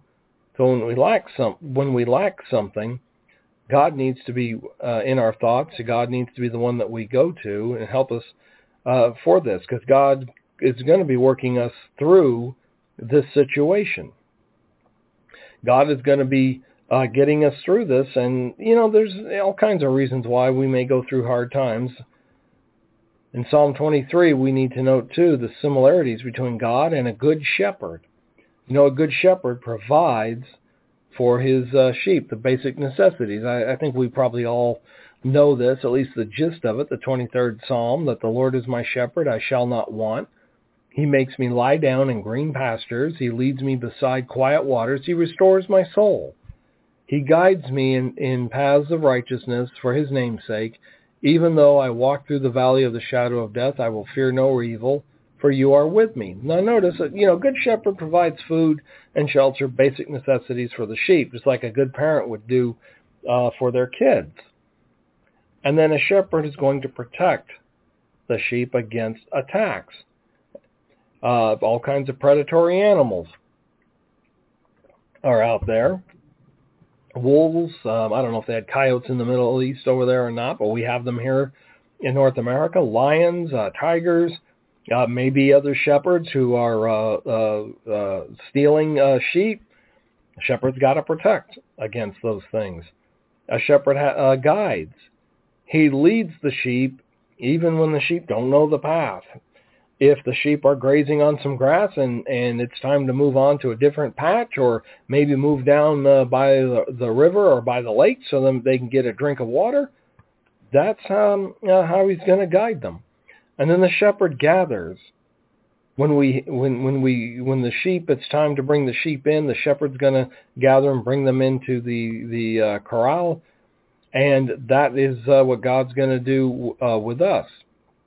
See, when when we go uh, astray, remember Jesus told about a shepherd who lost one uh, a sheep out of his hundred, and went looking for him. God is going to uh, try and keep us in. He'll be uh, looking if we wander off from the fold.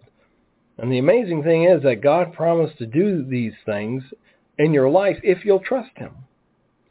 Uh, God will take care of us, protect, guide, all the things that we need if we will put our trust in him. And then connected with this victory in Christ is that we have an increased sense of gratitude. You know, that's one thing that can really make us thankful in a given situation is if we uh, have go we go through bad times. Maybe, for instance, uh, we go through a period of time where we're not sure we're going to have enough to eat. I know during the Depression, uh, a lot of people, my grandparents sometimes uh, uh, had a hard time uh, keeping uh, uh, food and things uh, for the uh, for their families. But then when you do have a sense of uh, uh, plenty, you can remember to give thanks for. Hey, I remember six months ago, a year ago, when uh, we uh, had food shortages and didn't know if we were going to eat. I'd be thankful for what we've got. And then because the sovereign Lord is our provider, we can have confidence that every need will be satisfied. Our requests are not met simply by chance, but according to his goodness and his uh, parental care or fatherly care for us. We know that God's going to be uh, taking care of us. And another truth connected with the sovereignty of God is that we can be more content and patient in times of adversity. When we are uh, putting our trust in God, Hebrews chapter 13 says, Let your conduct be without covetousness. Be content with such things as you have, for he himself has said, I will never leave you nor forsake you. So we may boldly say, The Lord is my helper. I will not fear. What can man do to me? Notice, Be without covetousness. Be content with such things as you have. It goes back to what I said earlier. Okay, I don't have the biggest, uh, nicest, newest mansion in town, but I do have a roof over my head. I am out of the elements. Yeah, I don't have the newest, best car in town, but I've got a reliable vehicle that'll get me where I need to go. Uh, maybe don't have a huge bank account, but I've got what I need to take care of myself and my family. And with that, be content. In Joshua chapter 21, the Lord gave to Israel all the land of which he had sworn to give their fathers, and they took possession of it and dwelt in it. Not a word failed of any good thing which the Lord had spoken to the house of Israel. All came to pass. That's a, a fulfillment of Genesis uh, 12, where uh, the land promise was made to Abraham. It's not anything to look forward to uh, in the future, like premillennials will tell us. He took care of their land. Took a, it, he didn't give them the land right away. It took uh, after the Egyptian captivity, wandering in the wilderness, and eventually they got it. There's an old story about a, a, a drill instructor telling his new recruits that if you think you need anything, or if you think of anything you need, just let me know, and I'll teach you how to do without it. See, con- contentment is not having everything we want. It's enjoying and using what we do have. So put your trust in God. Notice, again, he has said, uh, uh, he himself has said, I will never leave you nor forsake you. God is going to be our refuge in those situations. So your Heavenly Father is always going to have a purpose for allowing adversity, and that's what we have to remember. We would not under- understand or appreciate good times without occasionally having to go through some bad times. And if you're a child of God, you can be confident that God is going to work through hardship to develop your character, to teach you more about his nature, and equip you to minister more effectively. And we can learn to see adversity as a tool that God uses to do some great things uh, in our lives. And that's what I just want to, the idea I just want to leave you with is if you're a child of God, be confident. God is working through hardship to develop your character. And I thank you once again, Stevie, for having me on the program. And uh, that will conclude my lesson, and we'll see you next time. You're listening to the Gospel Light Radio Show. Will you forgive me for I've done wrong? And will you accept me, Jesus, as I kneel at your throne, dear Lord, and all of my brothers he will always criticize and accuse. Yes, he will. But I know that my Jesus, he will make me brand new. Well, no, your blood is strong enough to clean me up on the door again. Please wash me free from, from the stain of all of my sins. And Lord, and Lord please use me. Cause I'm ready at thy bidding, Lord. Use me. Lord, here am I, send me. Use me. Cause you're a God of a second chance. I see them crowd And they each have a stone Dear Lord But you knelt beside me, Jesus. And my fears are all gone. Praise God. Cause you give me peace that surpasses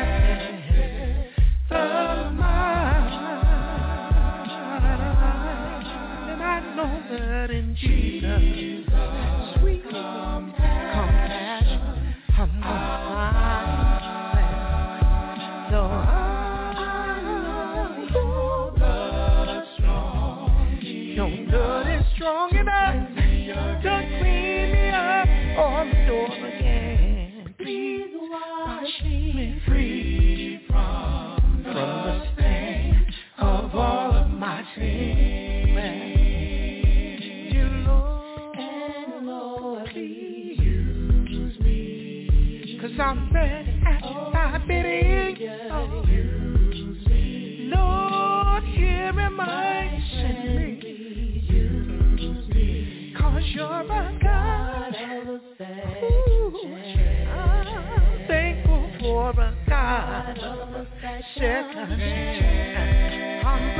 uh-huh.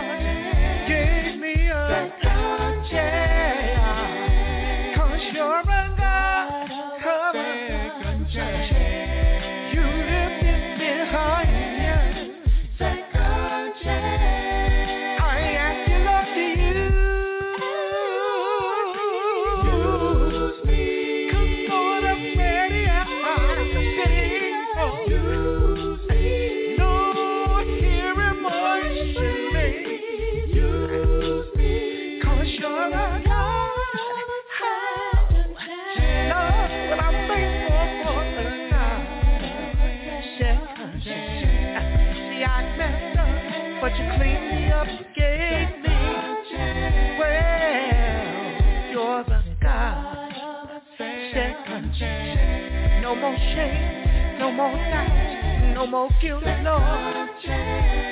So I ask you, Lord, to you.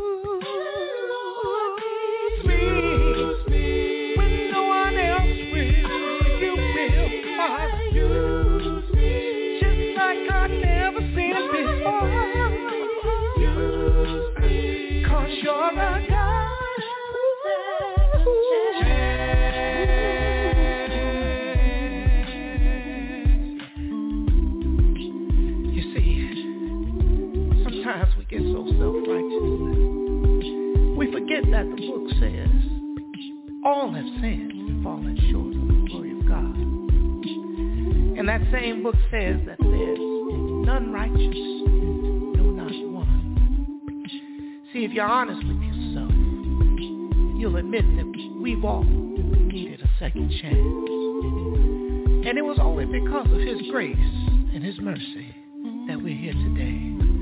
Because the Lord is long-suffering, not willing that anybody should perish, but that all should come to repentance. And see, repentance, that's the key. Because in repentance, that's where you learn to turn around. And God gives you a second chance. You turn from selfishness. Turn towards godliness you turn from anger, turn toward joy. You turn from hatred turn toward love. My brother, my sister, God will give you a second chance. If you just turn, turn around. Oh, oh Lord, till you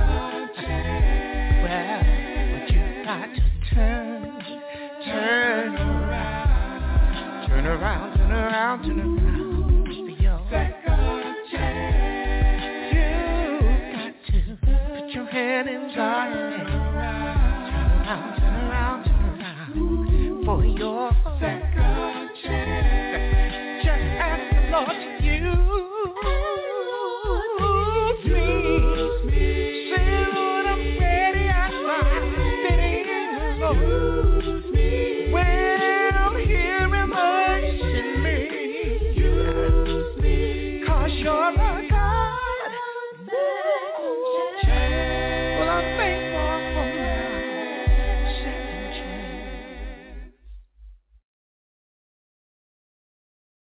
You're listening to the Gospel Light Radio Show.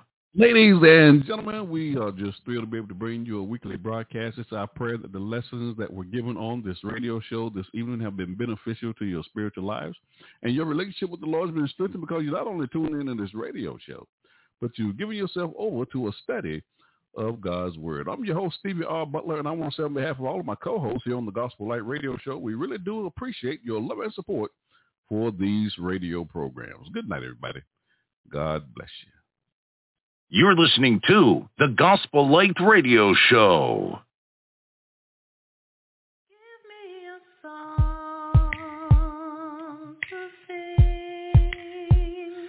Like Jesus.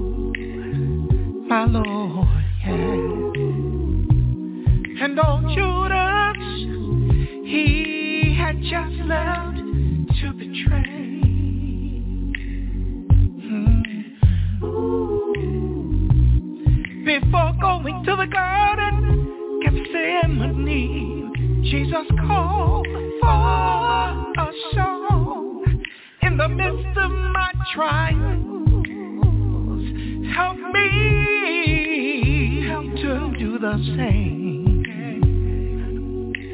Father, please give me a song.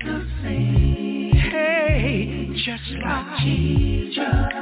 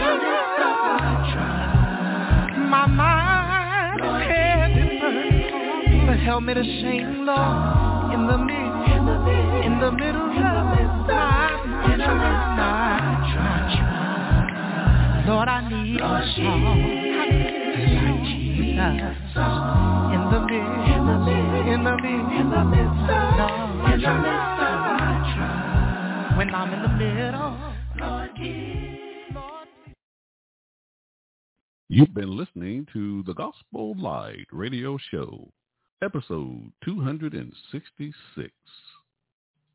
You're listening to the Gospel Light Radio Show.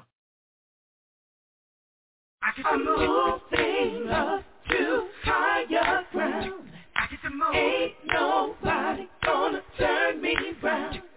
I'm moving to a better place. My mind elevates to a higher state. Well, not your heart be troubled. If you believe in God, believe in me. Cause in my father's house are many mansions. Hey. Soon and very soon you will see. Oh yeah. Cause if I go, I'll come again. And take you from this wicked race. Where there'll be no more tears and no more fears. Take us to a higher place. So pack your bags. Come on, we're moving on ground. Oh yeah. Yeah. gonna. Come on, let's go. We're moving oh, a better place. Oh, oh. elevate to a higher state. Listen, he's coming back real soon to gather the saved and the blessed and take us to a place of no more trouble where the weary will be at rest. So don't let the world get you down, no matter what folks may do. Say you're moving on up to the sky a mansion prepared just for you. So pack your bags, we're moving on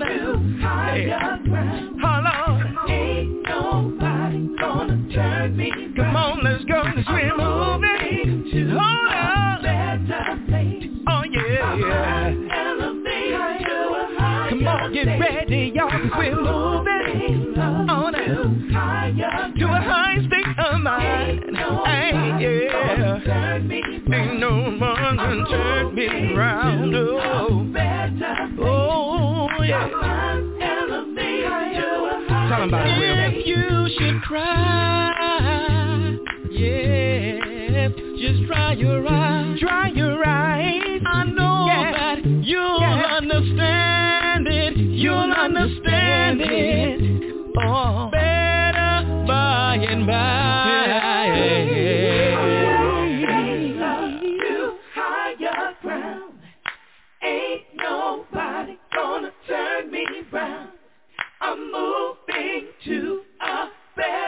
place. My mind's elevated to a higher Oh, say we're moving on up to the sky. Yeah. Ain't nobody gonna turn me round. Say we're moving on up to, the better place. Yeah. My mind's elevated to a higher Oh, place. say we're moving on up to the sky. To a better place by and by. When the Father's on the throne and the Son is by his side. And we'll never, ever, ever, ever, ever die. Say we're moving on up sky. To the land of no more by and by. There'll be no more tears and no more pain. Oh, only praises in Jesus' name. Pack your bags, we're moving, but don't bring much. Just bring a little grace and a little bit of mercy, and I'll see you when we get there. Let's take this on up higher, y'all. To a higher state. You're listening to the Gospel Light Radio Show.